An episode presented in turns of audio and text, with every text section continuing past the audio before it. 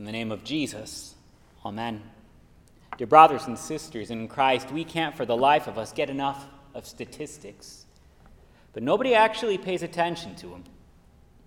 There's something inside of us that just refuses to see ourselves with the crowds. We are always the outlier.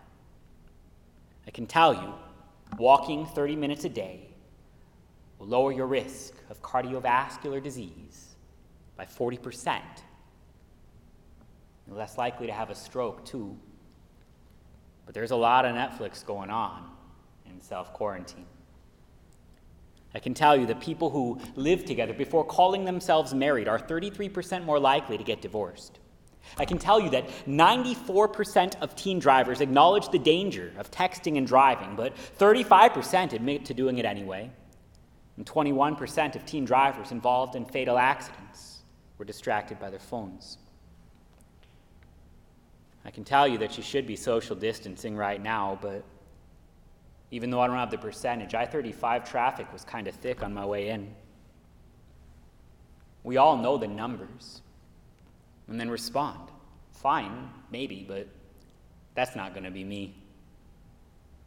As it turns out, if you actually want to affect behavior, you have to tell a story. You have to give somebody something to identify with, what's actually going on. And so we tell stories about the mom who didn't abort.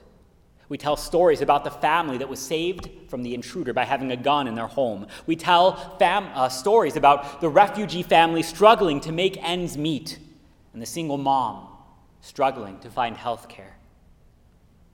When we tell stories, we can find ourselves in these people. Compassion takes over, not numbers, not statistics, souls. And when it comes to this story, the passion of our Lord, we know it so well. And more, we can see ourselves in it. Who hasn't been wrongfully accused? Who doesn't take issue with the government at least once in a while? Who hasn't been betrayed, abused, humiliated? Who hasn't suffered? Of course, we see ourselves with innocent Jesus.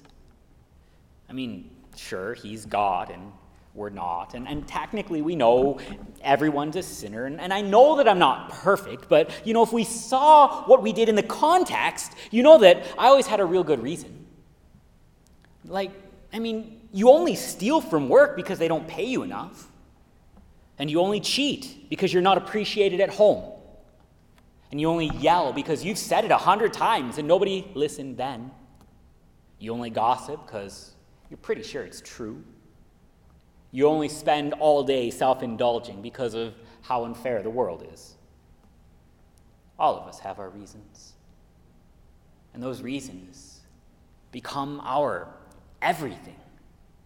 And it is there that we can finally see ourselves in the scriptures because Jesus gave no excuses. He would not give answer. He would not tell a story. He would not give Pilate something to relate to, an excuse or a justification. That's everyone else around him. If you want to see your reflection in this story, look to Barabbas, the insurrectionist. Excuse me, the freedom fighter, the independence lover, murderer, I guess, but I mean, if you knew why, you'd understand. He was absolutely convinced that he rebelled for all the right reasons. He justified his actions and even his sins. Look at Barabbas and know the truth. Sin will always mask itself under the guise of righteousness. We will always find excuses for the people that we actually care about, and most of all, for ourselves. And what passes for compassion for each other, and a willingness to ignore all the people that get hurt in the background of this story for the sake of the excuse of the people we actually care about. We'll ignore the God who calls it wrong. And so the crowds cry, Let Barabbas go. Crucify our Lord. Can't say I blame him. The self justifier is actually a lot easier to deal with in the long run than the brutally honest. If you want to find yourself in the scriptures, here we are, all of us. Barabbas is us, the sinner that goes free because Jesus is crucified.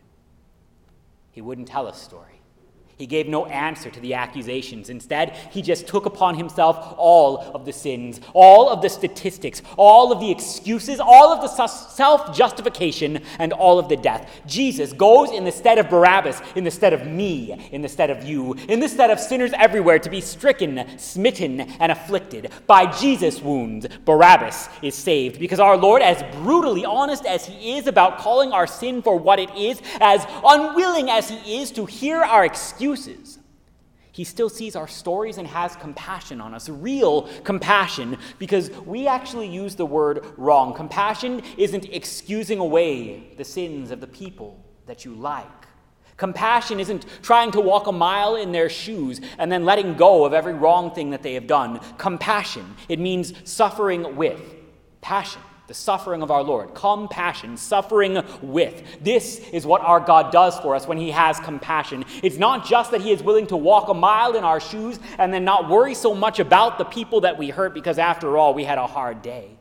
It's that in the midst of everything that has fueled your sin, your Lord's heart breaks too.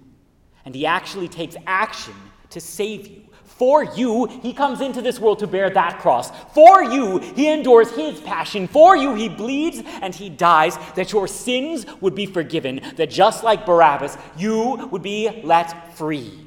Forgiven from all of your wrongs, forgiven from all of your excuses, forgiven from all of your sins. Jesus died for you, and your sins are forgiven you. All of them. We are Barabbas. Jesus goes to death in our place so that even though we deserve none of the rewards, Jesus promises and gives them.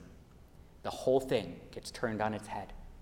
Now, the God who said, I am the life, dies. Know what this death means for you. It is finished. Your sins are forgiven. The death that he has died washes away each sin. It enacts the testament, the blood, the cup. It calls you not by your excuses, but by the measure of his love. This is what compassion is.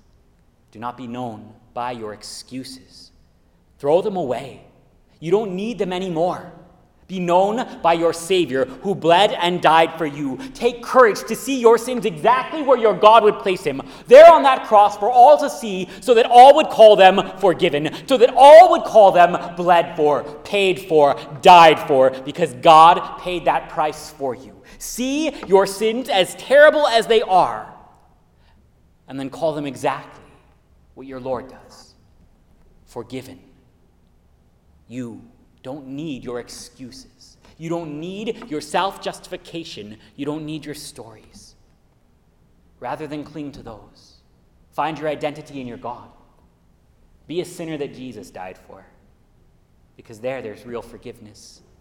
There, the excuses melt away and you can finally sleep at night. There's the statistics come true. Your sins are 100% died for.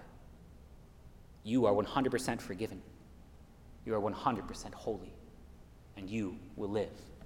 In the name of Jesus, amen.